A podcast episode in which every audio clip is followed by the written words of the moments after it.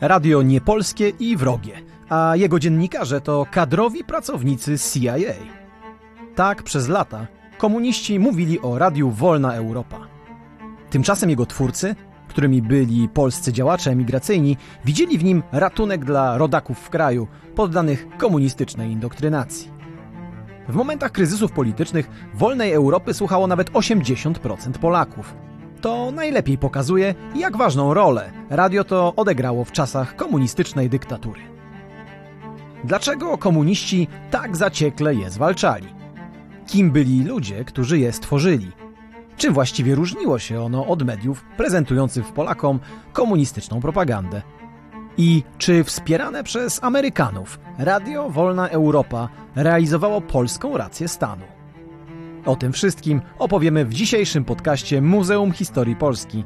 Gościem odcinka jest profesor Rafał Chabielski, historyk z Uniwersytetu Warszawskiego. To jest podcast Muzeum Historii Polski. Nazywam się Michał Przeperski i zapraszam. Część pierwsza. Głos wolnej Polski. 3 maja 1952 roku po raz pierwszy w eter popłynęła audycja sekcji Polskiej Radia Wolna Europa. Po raz pierwszy szeroko słuchacze mogli usłyszeć Jana Nowaka Jeziorańskiego, ale zanim wejdziemy głębiej w historię Radia Wolna Europa, no to może w ogóle odpowiedzmy sobie, czym była ta instytucja. To jest radio założone z inicjatywy amerykańskiej, z inicjatywy Komitetu Wolnej Europy. W 1949 roku się ten komitet ukonstytuował jako taka instytucja de facto reprezentująca interesy Stanów Zjednoczonych, ale formalnie prywatna. Sensem było, mówiąc najkrócej, wspomaganie emigracji znajdujących się na terenie zachodniej Europy i Stanów Zjednoczonych, znaczy emigracji z krajów y, zakurtynnych, no w sytuacji coraz gorszych stosunków amerykańsko-radzieckich, brania pod uwagę możliwości wybuchu wojny, wzmożonej indoktrynacji w tych krajach. Więc uznano, że jednym, jednym z narzędzi wspierających tę emigrację będzie radio, które przy pomocy przedstawicieli tych środowisk będzie emitowało do krajów zachodnio, przepraszam, do krajów zakurtynnych, czyli e, w rezultacie utworzono pięć takich zespołów, polski, czechosłowacki, węgierski, rumuński, bułgarski i one tutaj, korekta chronologiczna, one zaczęły emisję w 50 roku, to znaczy Radio Wolna Europa ma dwa początki. Bo pan wspomniał o bardzo ważnym wydarzeniu, jakim jest inauguracja rozgłośni w Monachium. To jest rzeczywiście 3 maj 52 roku. A te pięć sekcji, o których powiedziałem, inauguruje czy zaczyna emisję. Trudno powiedzieć, że z Nowego Jorku, bo tam nagrywano i te taśmy przekazywano, przesyłano do Europy i one stamtąd były emitowane, ale w każdym razie program jest przygotowywany w Nowym Jorku i to jest wszystko, to się dzieje wszystko w lecie 19, w sierpniu 1950 roku. No dobrze, a zatem mamy taką sytuację, że e, kraje, które pan wymienił, Polska, Czechosłowacja, Węgry, Rumunia i Bułgaria, są zdominowane przez e, komunistów. E, wszędzie tam rządzą partie komunistyczne. Są to kraje, które albo są totalitarne, albo dążą ku totalitaryzmowi. Nie ma tam wolności. Ale dlaczego radio? No, bo to jest jedyne, jedyne narzędzie, przy pomocy którego można się przenieść, to znaczy można się dostać do odbiorcy będącego na miejscu. No tego Amerykanie nie wymyślili, tylko to udoskonalili, bo pierwszą taką e, pierwszym państwem i pierwszą radiofonią, która tego typu e, projekt wprowadza w życie, to jest BBC, która zresztą, polska, polska sekcja BBC rozpoczyna działalność w końcu pierwszego tygodnia e, września 1939 roku. Uznano, że dobrze przygotowany, sensowny program będzie e, no, zaopatrzony oczywiście w przesłanie polityczne, może o tym po, po, pomówimy, będzie czymś, co z punktu widzenia emigracji, tej instytucji czy państwa, które powołuje do życia, które jest pomysłodawcą, ale także społeczeństw, bo je miano na, na uwadze, e, także będzie czymś e, no, doniosłym. Będzie doniosłym projektem politycznym, który z jednej strony będzie pomagał w tym, o czym Pan wspomniał, to znaczy radzić sobie z rosnącą presją, taką indoktrynacyjną, a z drugiej tłumaczył także, co się dzieje w ogóle w świecie, prawda? Bo żelazna kurtyna to, to, to, to jest pojęcie metaforyczne, ale ono de facto można je zupełnie e, jasno opisać materialnie, prawda? To znaczy nie, nie ma kontaktu ze światem zewnętrznym, nie ma kontaktu fizycznego, to znaczy nie można tam pojechać, nie można e, kontaktować się z wydarzeniami, czy też powziąć wyobrażenie o tym, co się rzeczywiście dzieje. Odbiorca w krajach zakurtynnych jest zdany na taką wizję świata, którą sugerują mu, czy której, z którą zwracają się do niego media no właściwe w państwa, w którym on mieszka. Czyli de facto media zdominowane przez komunistów, weźmy na przykład e, Polskę, no, kreują pewną wizję, pewną wizję rzeczywistości. Dostęp do zagranicznej prasy w początku lat 50. jest e, albo znikomy, albo zgoła żaden, nie ma go właściwie w ogóle. No ale jak to jest? A radio sobie można tak po prostu odbierać? Radio, które płynie z zagranicy? No, jedną z miar to Jan Nowak-Jeziorański, dyrektor monachijski, a potem od 55 roku dyrektor połączonych tych dwóch redakcji, nowojorskiej i monachijskiej. To, o czym pan wspomniał, to wymienia jako jeden z podstawowych mierników znaczenia radia to znaczy zagłuszanie. No, radio można było odbierać. Ono zaczyna emisję, mówię o tej, o, o, o emisji redakcji czy biura monachijskiego w pustkę, to znaczy no nie, nie ma żadnej przygotowawczej a kampanii zwracającej się do potencjalnych odbiorców, że za jakiś czas zaczniemy emisję. Ta emisja zaczyna się w południe 3 maja 1952 roku i kto szczęśliwie wtedy no wtedy były takie radioodbiorniki, że gałką się kręciło i szukało się różnych rozgłośni. Trafił na tę rozgłośnię, to ją e, zapamiętał, utożsamiał się z nią po jakimś czasie, bądź nie. Natomiast w momencie, kiedy okazało się, że radio jest słuchane i że ono jest z punktu widzenia interesów władz w Warszawie, Budapeszcie, Pradze niebezpieczne, ono było natychmiast zagłuszane. I to jest ten miernik, o którym powiedział, na który zwracał uwagę Nowak. Miarą naszego sukcesu jest to, że nie jedynym, nie jedyną miarą jest to, że jesteśmy skutecznie, znaczy stara się nas zagłuszyć, ale na szczęście nie było skuteczne. Radio, nie, radia nie było łatwo słuchać, ale tym niemniej dla osób zdeterminowanych ten program był dostępny, to znaczy można było coś usłyszeć. Ale co to właściwie znaczy, że było zagłuszane? No, to, to znaczy to, że na falach emisji Radia Wolna Europa były nastawione tak zwane brzęczki, które skutecznie uniemożliwiały zagłuszanie, znaczy usłyszenie e, e, emisji.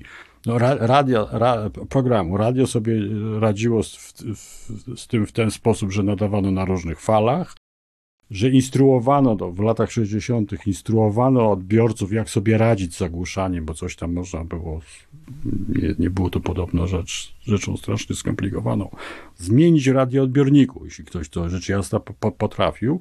Ale w każdym razie były takie, takie pola emisji, które były czyste, to znaczy z których można było słuchać. No ale e, jeśli radio stanowiło zagrożenie z punktu widzenia tej funkcji, którą pełniły media krajowe, no to znaczy, że one przynosiły informacje, które, o których się albo nie mówiło, albo rzeczywistość, o której się mówiło, inaczej interpretowały, no to stąd jest pomysł za zagłuszenie, to znaczy na, na to, żeby odbiorca się z tym nie, nie mógł kontaktować. Porozmawiajmy jeszcze chwilę o tym, kto otworzył Radio Wolna Europa, no bo to byli ludzie e, wyjątkowi. Wspomniał pan o Janie Nowaku Jeziorańskim. Tak, Nowak Jeziorański, który jest kurierem w czasie wojny, który ma epizod radiowy, zresztą taki podwójny, bo on w Radiu Błyskawica w czasie okupacji, w, radiu, w zespole Radia Błyskawica był, a potem był przez dwa lata w BBC.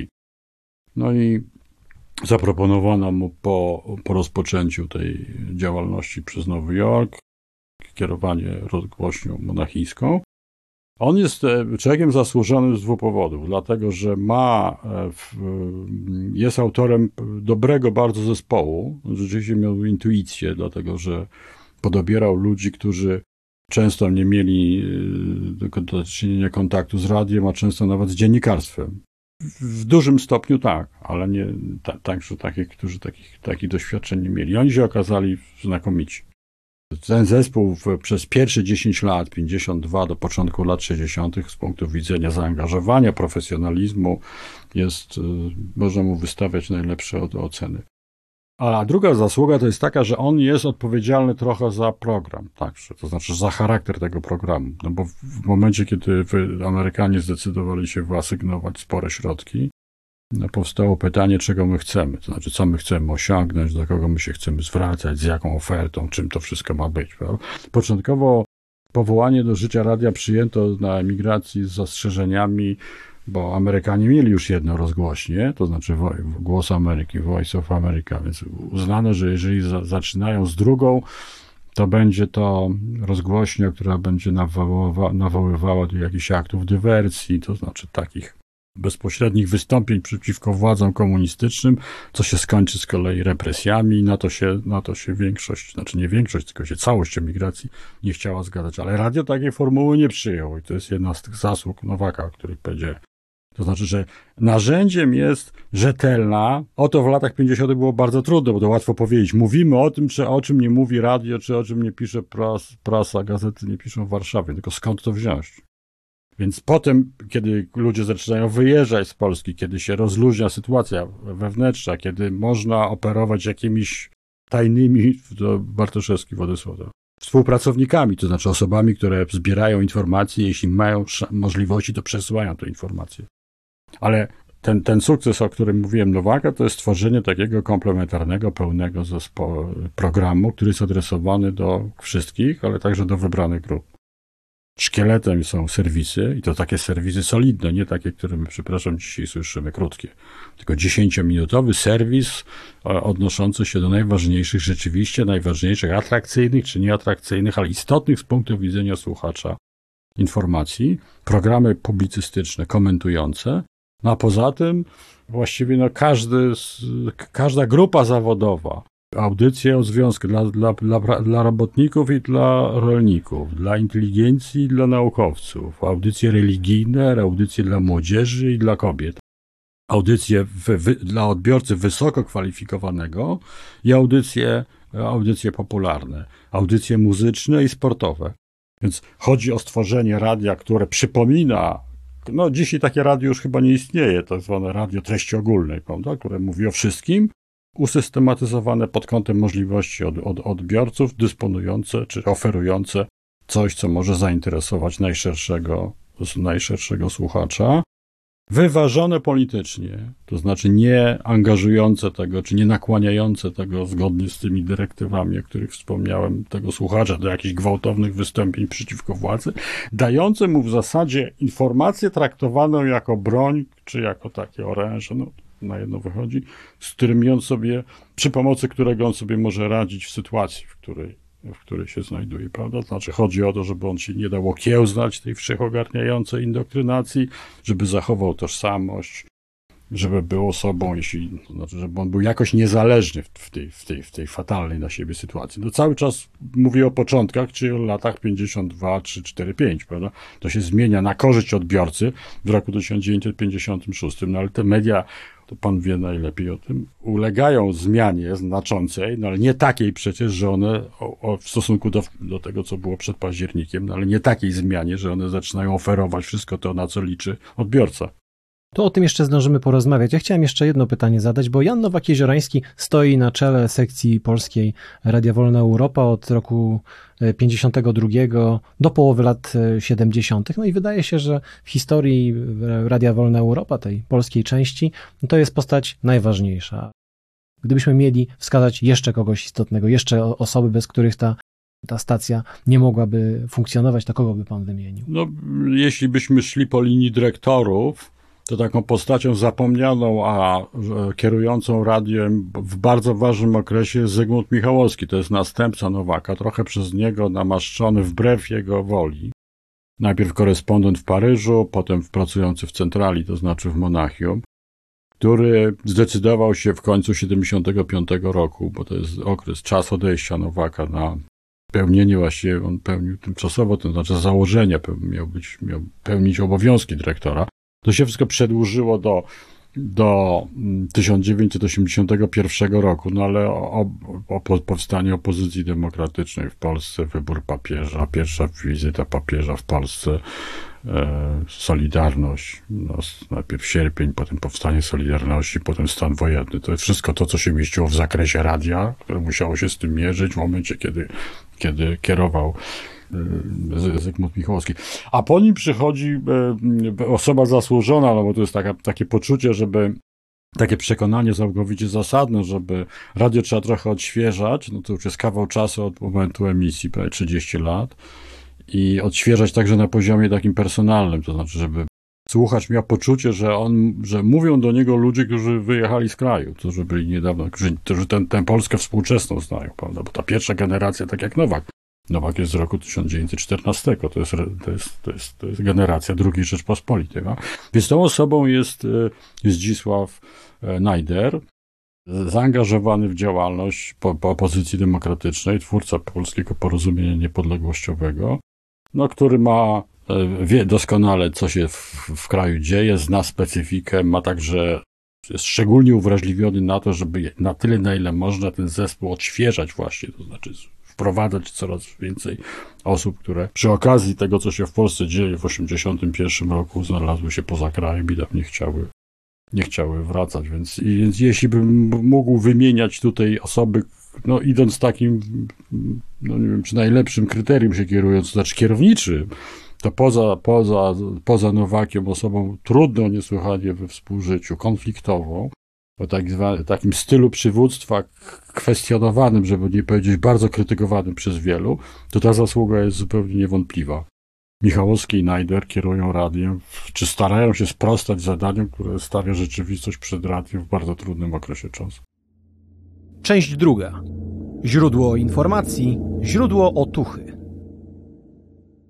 No spójrzmy teraz na Radio Wolna Europa z innej strony. Ono funkcjonowało od początku lat 50., aż po rok 94. Nas interesuje to jego funkcjonowanie do roku 89, czyli w okresie dyktatury komunistycznej w Polsce. Jakby próbować odpowiedzieć na pytanie, czym było Radio Wolna Europa dla Polaków w kraju, no to, to jak powinna brzmieć odpowiedź? No, było dostarczycielem informacji, komentarzy, które były niedostępne w mediach krajowych. Można w zasadzie posłużyć, tak trochę nie wprost odpowiadając na to pytanie, ale nie omijając go, taką wielkością audytorium słuchaczy. Ono rośnie, ono jest badane dosyć szczegółowo od 1956 roku i systematycznie rośnie do przełomu lat 60. i 70. i zatrzymuje się gdzieś na poziomie 14, 12-14 milionów osób.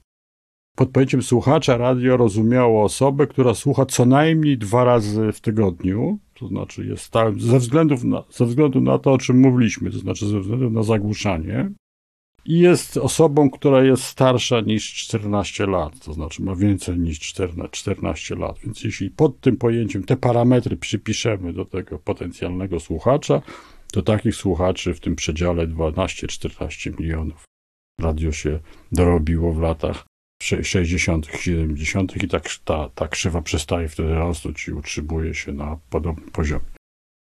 Natomiast w, w miesiącach kryzysowych mamy skok dwukrotny prawie. To znaczy, jeśli, jeśli tę wielkość e, odnieść do wielkości względnych, to byłoby mniej więcej 40%, coś 30-40% populacji, to w, w, miesiącach kryzysowych to jest około 80%. No, czyli można powiedzieć, że większość prawie dorosłych, czy, czy nie tylko dorosłych Polaków, jeśli się coś dzieje, coś, co ma znamiona czegoś wyjątkowego w Polsce, w sytuacji, albo, ale nie tylko w Polsce, bo także na świecie, myślę na przykład o Czechosłowacji 68 roku, no to oni zaczynają słuchać przede wszystkim wolnej Europy, co pokazuje z jednej strony rangę tego radia, jego znaczenie, ale z drugiej strony stosunek do mediów krajowych, prawda? To znaczy, jeśli coś rzeczywiście się czegoś trzeba dowiedzieć, to o, czegoś ważnego, no to raczej słuchamy czegoś zewnętrznego niż krajowego, bo wiemy, że w tym krajowym medium albo się o tym w ogóle nie powie, albo powie się w sposób, z którego się nie można wiele dowiedzieć. No właśnie, ale to z tego, co pan powiedział, to y, znaczyłoby, że na co dzień wolnej Europy słuchało 30-40% Polaków, a w momentach kryzysowych, takich jak wiem, październik 56, marzec 68, grudzień 70 czy, czy, czy sierpień 80 roku, to mogło być y, wiele więcej, czyli 70-80%. No tak, tak. To jest właściwie no, taka popularność y, medium, które jest dzisiaj zupełnie nie do pomyślenia. Tak, no ale y, paradoks polega na tym, zresztą na takich naradach zamkniętych zwracano na to uwagę, że największym problemem przed którym stoi propaganda PRL-owska, to jest to, że ona jest zła, prawda? Ją zmienić, to ona byłaby efektywniejsza, a zła jest także dlatego, że ona napędza wolną Europę, prawda? Znaczy napędza słuchanie? Z, z tym się nie potrafiono zmierzyć. Jeszcze trzeba do tego dodać, że Radio Wolna Europa nie jest jedyną e, radiofonią nadającą z, z zewnątrz do Polski. Przez nadal jest BBC, Głos Ameryki, o którym wspomniałem. Przez pewien czas w latach 50. bardzo popularna sekcja Polska Radia Madryt. One wszystkie nadają krócej. Dlatego, że radio jest prawie dobowe. Ono ma prawie dobowy system, czas, czas nadawania. Dlatego Radio jest, Wolna Europa. Tak, Radio Wolna Europa. Dlatego jest naj, najpowszechniejsze, najłatwiej dostępne. No ale y, tym, tym niemniej, prawda, jeśli się przyjrzymy tym liczbom, to to, jest, to, to, to są wielkości z punktu widzenia efektywności propagandy systemu, no, to, no porażające, można powiedzieć. No, oczywiście można zadać pytanie, trochę życia skomplikować, jak się odnoszono do tego, prawda? czy dawano wiarę, jaki był poziom wiarygodności tego radia w, w odbiorze tych, którzy słuchali. Na to pytanie nie, nie, nie mamy informacji, żeby dzisiaj, dzisiaj, dzisiaj, żeby na nie odpowiedzieć, ale można przyjąć taką, takie założenie, jeśli słuchano, to dlatego, że wierzono jakoś, prawda? To znaczy jakiś poziom wiarygodności idzie, odpowiada tym wielkościom, o których, o, o których mówimy. No dobrze, y, ale chciałem nawiązać do tego, co powiedział Pan y, wcześniej. Kiedy zadałem pytanie, czym było Radio Wolna Europa y, dla Polaków w kraju, to też miałem taką, taką myśl i takie własne też doświadczenia badawcze, przyznam się, że wydaje mi się, że Polacy szukali w tym radiu nadawanym z Monachium, co podkreślam, w gruncie rzeczy szukali informacji o tym, co dzieje się w kraju. Czy to prawda?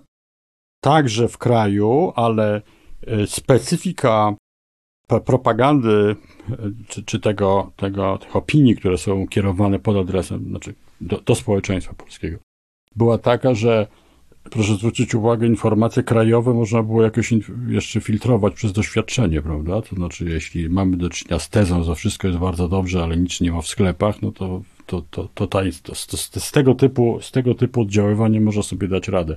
Ale teza, którą system się posługuje, praktycznie rzecz biorąc, od okresu stalinowskiego niemal do końca swojego istnienia, prawda? Mianowicie o wpływach czy popularności Związku Radzieckiego, jego polityki, o zmianach, które zachodzą, takich, takich które można określić mianem proradzieckich. No, dawanie sobie rady z tego typu tezami jest bardzo trudne. Informacje o tym, co się rzeczywiście dzieje w świecie, o tym, co się dzieje w Związku Radzieckim i w krajach socjalistycznych. To też jest paradoks, prawda, że my jesteśmy w bloku, ale kto wie, co się dzieje w Czechosłowacji, poza wydarzeniami e, kryzysowymi, takimi jak praska wiosna i potem e, interwencja, w której niestety bierzemy udział, ale to też jest podane w, spo, w sposób szalenie, e, szalenie specyficzny. Jak wygląda rzeczywista sytuacja w krajach zachodnioeuropejskich, w Stanach Zjednoczonych, jaką one prowadzą politykę, jak się tam żyje ludziom, jak wygląda kwestia kultury. w Nowym Jorku była przygotowywana przez tą audycję, przez tą redakcję nowojorską, bardzo ciekawa audycja poświęcona kulturze amerykańskiej.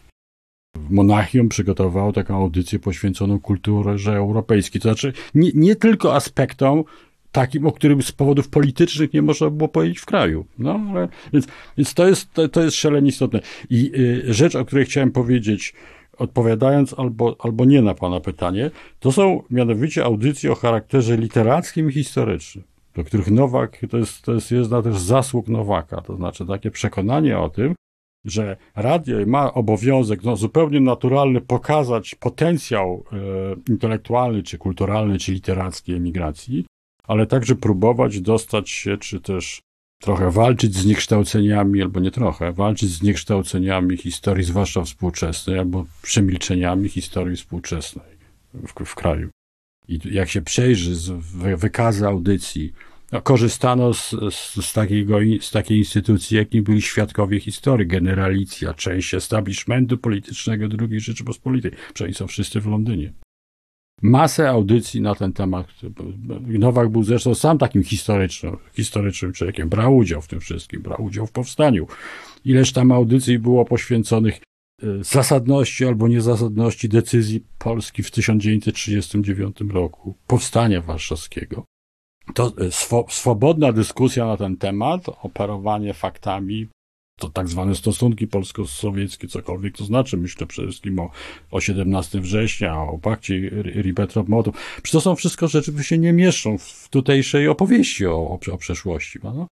Więc to, to oddziaływanie e, radio było narzędziem politycznym i ono miało głównie na, na oddziaływać na, na przekonania polityczne, no ale przy okazji mogło także, miało także instrumentarium ludzi i wartości, przy pomocy których można było wpływać szerzej, to znaczy na tożsamość taką kulturalną, hi, historyczną. Także. My mówimy o historii Radia Wolna Europa w taki sposób mocno ogólny, ale to są właściwie e, zupełnie inne epoki, lata 50., lata 60., 70. i 80. I kiedy myślę sobie o tym, że Radio Wolna Europa położyło niemałe zasługi dlatego, żeby spopularyzować autorów, którzy pozostawali na emigracji, nie wiem, Czesław Miłosz choćby e, były taką osobą, nie wiem, Gustaw Herling-Grudziński i, i wielu, e, wielu innych, których można by wymienić, to w latach 70., a zwłaszcza w latach 80., ich dzieła, to już z powodu drugiego obiegu wydawniczego w, w Polsce stały się dostępne i wtedy w jakimś sensie to, co można było usłyszeć w Radiu Wolna Europa, można było też nielegalnie przeczytać w kraju i to jest nowa sytuacja, inna niż w latach tak, 50. to zgoda, ale cały czas dbano o to, żeby nowości książkowe, migracyjne, a migracyjne, mówię migracyjne, to znaczy nie tylko autorów polskich, ale te, które się ukazywały w wydawnictwach emigracyjnych, one były dostępne. Znaczy, oczywiście, że jak zaczęły się przedruki, no między innymi książki Nowaka, żeby nie szukać daleko, prawda, w drugim obiegu, to znaczy Kuriera z Warszawy. Była taka audycja, która właściwie pod różnymi tytułami, ona znana jest najbardziej pod, pod tytułem e, na czerwonym indeksie. To było czytanie książek, to było jeszcze ten, no, to się zdarza jeszcze, no, do niedawno zdarzało w mediach e, publicznych w Polsce, w drugim programie powieści Józefa Mackiewicza czytane niedawno, więc to nie jest coś całkowicie przebrzmiałego, anachronicznego. Większą część tego, co można dzisiaj nazwać klasyką literatury emigracyjnej, czytano. Inny świat wymienił pan Gustawa Hellinga-Grudzińskiego. Przed tym, zanim ta książka się ukazała, zaczęto czytać Sołżenicy na archipelag Gułak. No, więc jeśli mówimy o oddziaływaniu, mówię o tym nieprzypadkowo, jeśli mówimy o oddziaływaniu radia, o, o jego charakterze, to to znakomicie tłumaczy czy to radio ma tylko charakter polityczny, czy także inny, do jakich się wartości, do jakich instrumentów się odwołuje? Czy my jesteśmy w stanie jakoś zmierzyć to, w jaki sposób Radio Wolna Europa przyczyniło się do, do nie wiem, budowy y, powstania w Polsce Solidarności w latach 80-81, albo bardziej generalnie do podtrzymania jakichś postaw e, opozycyjnych względem reżimu komunistycznego? No to trudne pytanie bardzo. No, ja myślę, że w drugim aspekcie tego, o czym pan powiedział, to tak, tak. To znaczy, że ono rzeczywiście ocalało, ocaliło jakąś tożsamość, i od pewnego czasu, na przykład w momencie, kiedy się e, pojawia zorganizowana, czy tak zwana opozycja demokratyczna, a potem Solidarność, ona, ona, ona uprzystępnia. No? Jest są na przykład przeglądy prasy. W momencie, kiedy zaczyna się drugobiegowa prasa, są przeglądy prasy. Kiedy ona rozkwita po, jeśli to jest najlepsze określenie, po 13 grudnia podziemna, to te wszystkie rzeczy są... są Czyli po prowadzeniu stanu tak, tak, one, one, są, one są tam, tam czytane. Prawda? To znaczy odbiorca krajowy, który nie może dostać się, czy nie ma, czy nie ma dostępu do, do, do, do, do drugiego obiegu i jest, jest prawo czuć jakoś wykluczony, czy niedoinformowany, on poprzez wolną Europę ma możliwość dowiedzenia się, czy, czy, czy, czy czym jest podziemie, jakie sobie cele stawia, o co, o co chodzi i jak, jak to wszystko wygląda. Część trzecia. Propaganda i polityka. Panie profesorze, powiedzieliśmy o tym, że e, Radio Wolna Europa pełniło ważną rolę, jeżeli chodzi o promocję polskiej kultury, kultury e, emigracyjnej, ale ja bym jednak chciał wrócić na powrót do, e, do problemów propagandowych. Dlatego, że było wiele takich wydarzeń, o których Polak mógł się dowiedzieć z Radia Wolna Europa, a nie mógł się dowiedzieć po prostu z, z mediów państwowych. I to każe zadać takie pytanie: to są właściwie dwie zupełnie różne wizje rzeczywistości. Ta, ta wizja komunistyczna i ta wizja e, wolnej Europy. Dobrze mówię? Odpowiadając na Pańskie pytanie, można przywołać postać e, Józefa Światły, właściwie rewelacji Józefa Światły, pułkownika Ministerstwa Bezpieczeństwa Publicznego, który w grudniu 1953 roku decyduje się przejść w Berlinie na stronę amerykańską. I od, we wrześniu 1954 roku rozpoczyna cykl audycji, które określane są potocznie mianem rewelacji czy pogadanek Józefa Światły, w których opowiada tajną, to znaczy nie ukrytą dla przeciętnego odbiorcy, ale myślę, że nawet dla części osób z aparatu, historię Polski Ludowej od 1944 roku. Mówiąc o ważnych wydarzeniach i mniej ważnych, o życiu elity, o relacjach, o stosunkach takich interpersonalnych w obrębie tej elity, o, o, o zbrodniczym charakterze te, te, tego systemu. Więc jeśli, jeśli wspomniał Pan o dwóch rzeczywistościach, to znaczy rzeczywistości, która jest obecna w mediach krajowych, kontrolowanych i cenzurowanych, i o rzeczywistości, którą czy o świecie, o którym opowiada Wolna Europa, no to pułkownik Józef Światło, czy rewelacje Józefa Światły są tutaj znakomitym przykładem. Oczywiście, że tak, to, to się zdarzyło tylko raz. Wzbudziło zresztą w zespole cały szereg takich kontrowersji o charakterze etycznym. Czy taką osobę, jeśli my się odwołujemy do wartości, to czy możemy taką osobę wykorzystywać? Ale zostawmy to teraz re, e, e, rewelacyjność tego materiału, wartość tego materiału z punktu widzenia politycznego była absolutnie bezwzględna. Ale były też takie sytuacje, jak no, odwołajmy się do października 78 roku. Karol Wojtyła e, zostaje papieżem Janem Pawłem II. I oczywiście informacje na ten temat w ogóle pojawiają się w mediach polskich, bo jest to, bo jest to wydarzenie zbyt wielkiej miary, aby, ją, aby to wydarzenie zupełnie przemilczeć. Tym niemniej stara się propaganda komunistyczna jakoś to mimo wszystko umniejszyć. Informacje na ten temat pojawiają się w Trybunie Ludu, ale gdzieś na dalszych stronach, czy e, jeżeli już na pierwszej stronie, to gdzieś na, w taki sposób, żeby, żeby tej sytuacji e, umniejszyć. A Wolna Europa pokazuje to w inny sposób. No nadaje no, rzeczom no, no inne, tak, inną pokazuje, miarę. Pokazuje to w inny sposób i nadaje inną miarę, a poza tym uzmysławia to, czego media przecież, no, powiedział pan o tym, nie mogły robić, nie chciały i nie mogły, uzmysławia rangę tego, tego, tego wydarzenia. To jest dobry przykład także dlatego, że papież zaczyna natychmiast podróże po świecie, no dotrze lada moment do Polski, złoży pierwszą wizytę.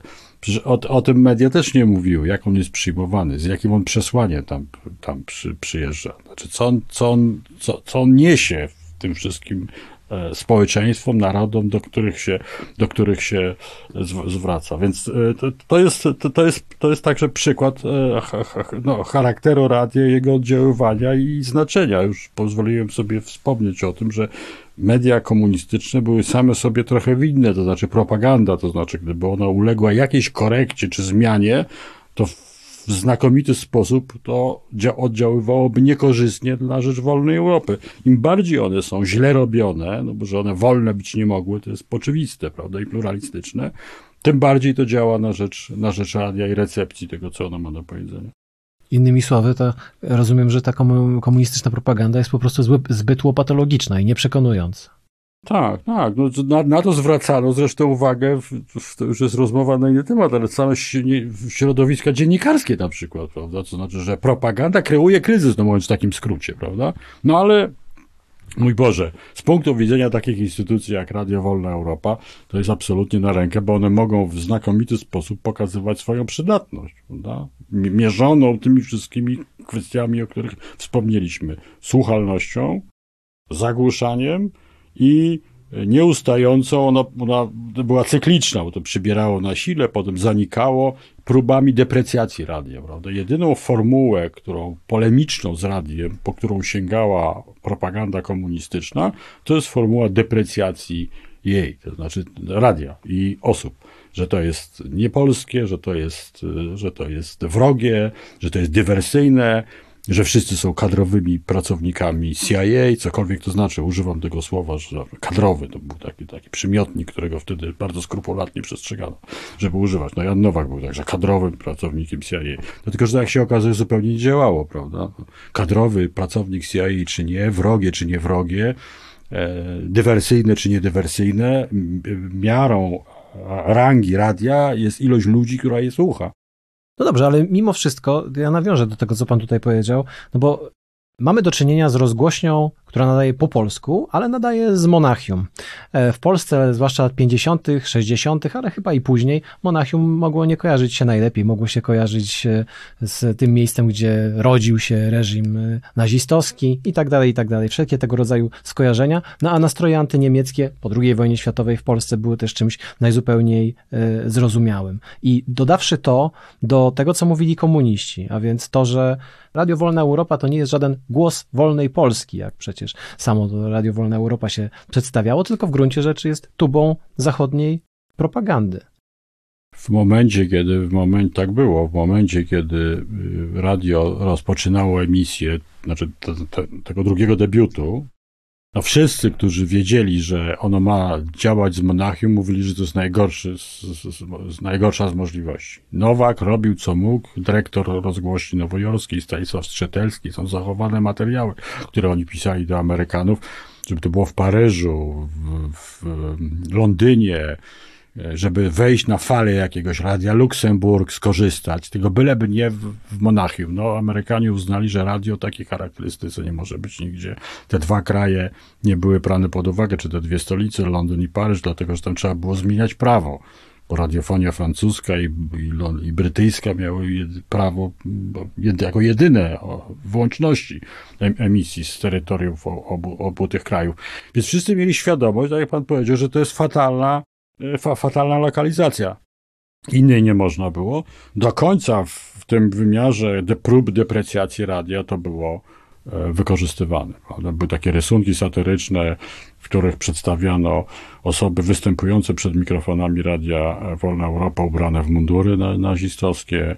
Do tego dochodziła jeszcze kwestia granicy na Odrzynysie, to znaczy Amerykanie do momentu, do 70 roku, do, do podpisania układu między Polską Republiką Federalną Niemiec, do mocy którego ta granica została uznana, nie pozwalali, żeby radio odnosiło się, znaczy we własnym imieniu aprobowało tą granicę albo zachęcało do jej, do jej, do jej, do jej uznania. Ona, ona mogła mówić o aprobacie, ale cytując liderów opinii, stowarzyszenia, partie polityczne, osoby, pisarze, no, osoby publiczne i tak dalej, i tak.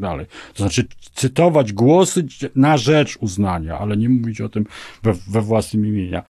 Nowak, tak jak protestował przeciwko Monachium, tak się domagał, żeby ten, ta wytyczna programowa została zmieniona. To się nie udało zrobić, ale jak się okazuje, nie przeszkodziło to w, myślę, że w sukcesie, no bo radio i z punktu widzenia takiego czysto no, propagandowego, no nie, przecież nie, nie udawajmy, że to nie była propagandowa instytucja. I z e, poczucia celu, który sobie stawiał zespół, no ono wyszło z tych prób trudnych bardzo zwycięsko. A czy gdybyśmy, próbując analizować tą, tę propagandę, to czy dzisiaj historyk powiedziałby, że to była propaganda, która realizowała polską rację stanu?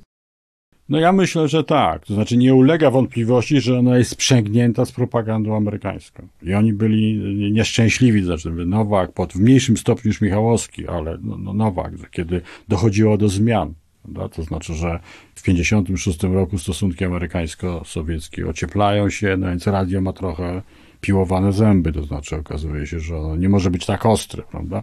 On uważał, że to do niczego nie prowadzi, że radio powinno być niepodległościowym, prodemokratycznym, antysowieckim i antykomunistycznym narzędziem. Prawda? No, Amerykanie się e, nie, niespecjalnie na to godzili. Pan wspomniał o pierwszej nazwie Pols radia, Radio Wolna Europa, ale rozgłośnia Głos Wolnej Polski, Głos Wolnych Węgier. W 1958 roku to zmieniono, prawda? Znaczy, to właśnie ze względu na polepszającą się, czy już inną sytuację międzynarodową. Wtedy wchodzi ta nazwa, pod którą radio notowało do końca. Rozgłośnia Polska Radio Wolna Europa. Więc zależność od Amerykanów, którzy wpływali na, na program poprzez tak zwane te wytyczne, te guidance policy, prawda? Co znaczy, żeby, żeby wyjaś, trochę wyjaśniać, to znaczy, żeby, żeby, żeby ujednolicać stosunek do pewnych wydarzeń, ale trochę, żeby ten, ten zespół, ten zespół tem, temperować. One oczywiście były. Nie można powiedzieć przy, przy wszystkich zasługach prowolnościowych i prodemokratycznych, że to jest radio całkowicie wolne, ale biorąc pod uwagę wszystkie te ograniczenia, spektrum informacji, które ono przekazywało, jest nie w tym wymiarze nieporównywalne zupełnie ze spektrum informacji i komentarzy, które niesie, e, które niosą ze sobą media e, krajowe. I o tym dzisiaj rozmawiałem z panem profesorem Rafałem Chabielskim. Bardzo dziękuję za rozmowę, panie Dziękuję profesorze. bardzo. Podcastów Muzeum Historii Polski wysłuchasz na YouTube, Spotify, Google Podcast, w Audiotece, a także na innych platformach podcastowych. Chcesz być na bieżąco? Subskrybuj kanał Muzeum Historii Polski.